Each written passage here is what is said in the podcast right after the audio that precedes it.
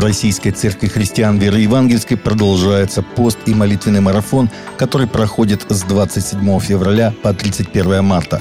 Церковь призывает молиться и поститься, чтобы те, от кого зависит установление мира, увидели эти пути и принесли мир народам. Будем помнить, что сердца царей и правителей в его руке. За готовность церквей жертвенно служить пострадавшим.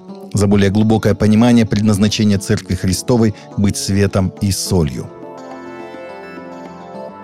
Православные верующие десяти национальностей приняли участие в молебне о мире на Украине, который состоялся 2 марта в домовом храме во имя святителя Николая Чудотворца в столице Исландии Рейкьявике, сообщает Фома со ссылкой на сайт Русской Православной Церкви в Исландии – Молебен с пением Акафиста перед чтимым списком Владимирской иконы Божией Матери и молитвой о мире на Украине возглавил настоятель Свято-Николаевского прихода Московского патриархата в Рейкьявике протеерей Тимофей Золотузский. В ходе богослужения на восьми языках мира молились православные из Украины, России, Белоруссии, Грузии, Сербии, Молдавии, Польши, Литвы, Исландии и Эфиопии –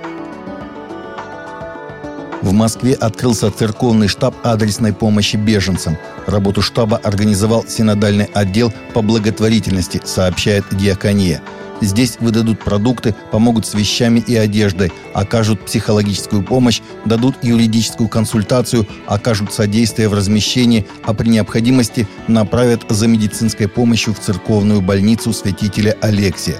Беженцам без документов окажут помощь в их оформлении. Председатель Думского комитета по культуре Елена Ямпольская приветствовала решение голливудских компаний приостановить показ своих фильмов в России в знак протеста против операции на Украине.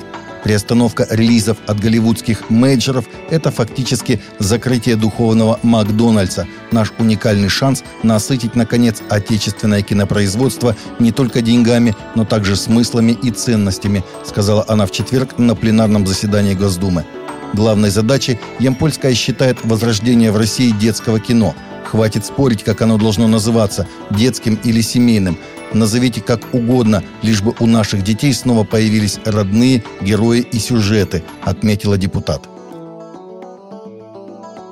Госдума на заседании в четверг приняла поправку, согласно которой не имеют права быть избранными граждане РФ, осужденные за совершение преступлений экстремистской направленности до истечения пяти лет со дня снятия или погашения судимости. Кроме того, Дума одобрила поправку о запрете избираться президентом РФ, руководителем, участником и иным причастным к деятельности экстремистских организаций. От Объединенной Методистской Церкви США откалывается консервативная всемирная деноминация. Она возмущена тем, что церковные либералы игнорируют канон, запрещающий однополые браки и рукоположение открытых гомосексуалистов, сообщает Up News.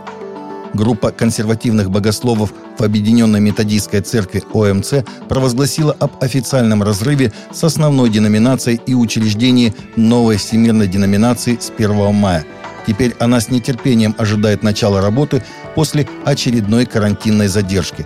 3 марта ее учредители заявили о создании Всемирной методистской церкви Global Methodist Church, БМЦ. Президент Египта утвердил закон о строительстве христианского храма в каждой новостройке – он должен включаться в каждый городской строительный проект и в генеральный план, даже если христианские приходы в этих населенных пунктах пока очень малочисленны, сообщает Фидес. Президент Египта Абдель Фатах Ас-Сиси еще раз подчеркнул цели этой важной государственной стратегии. Там, где есть мечеть, там же должна строиться и церковь, напомнил президент, говоря о требованиях к генеральным планам строительства на местах. Новое исследование LifeWave Research показало, что христиане в возрасте 25-40 лет жертвуют почти в три раза больше, чем нехристиане, и более чем в два раза чаще, чем нехристиане, говорят, что их вера влияет на их финансовые решения. Исследование показало, что две трети молодых христиан берут ответственность за то, чтобы хорошо распоряжаться своими финансами – Около 45% молодых людей говорят, что отслеживают свои расходы, а 45% говорят, что копят на вещи, которые хотят купить. Еще 41% заявили, что у них есть бюджет. Менее 30% заявили, что покупают вещи импульсивно, и только 16% берут кредит для совершения покупок. 6 марта в Московской церкви «Благая весть» отметили 30 лет служения семьи Реннер на постсоветском пространстве, сообщает христианский мегапортал «Инвиктори» со ссылкой на информбюро «Спектр». Ровно 30 лет назад семья Реннер переехала в тогда еще Советский Союз, принеся благую весть сперва в Латвию.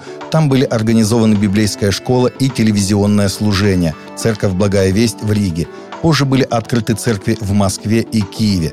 На праздничном собрании епископ Рик Рендер с супругой Деннис сделали подарок членам церкви «Благая весть», вручив каждому свою книгу «Невероятно». Таковы наши новости на сегодня. Новости взяты из открытых источников. Всегда молитесь о полученной информации, друзья.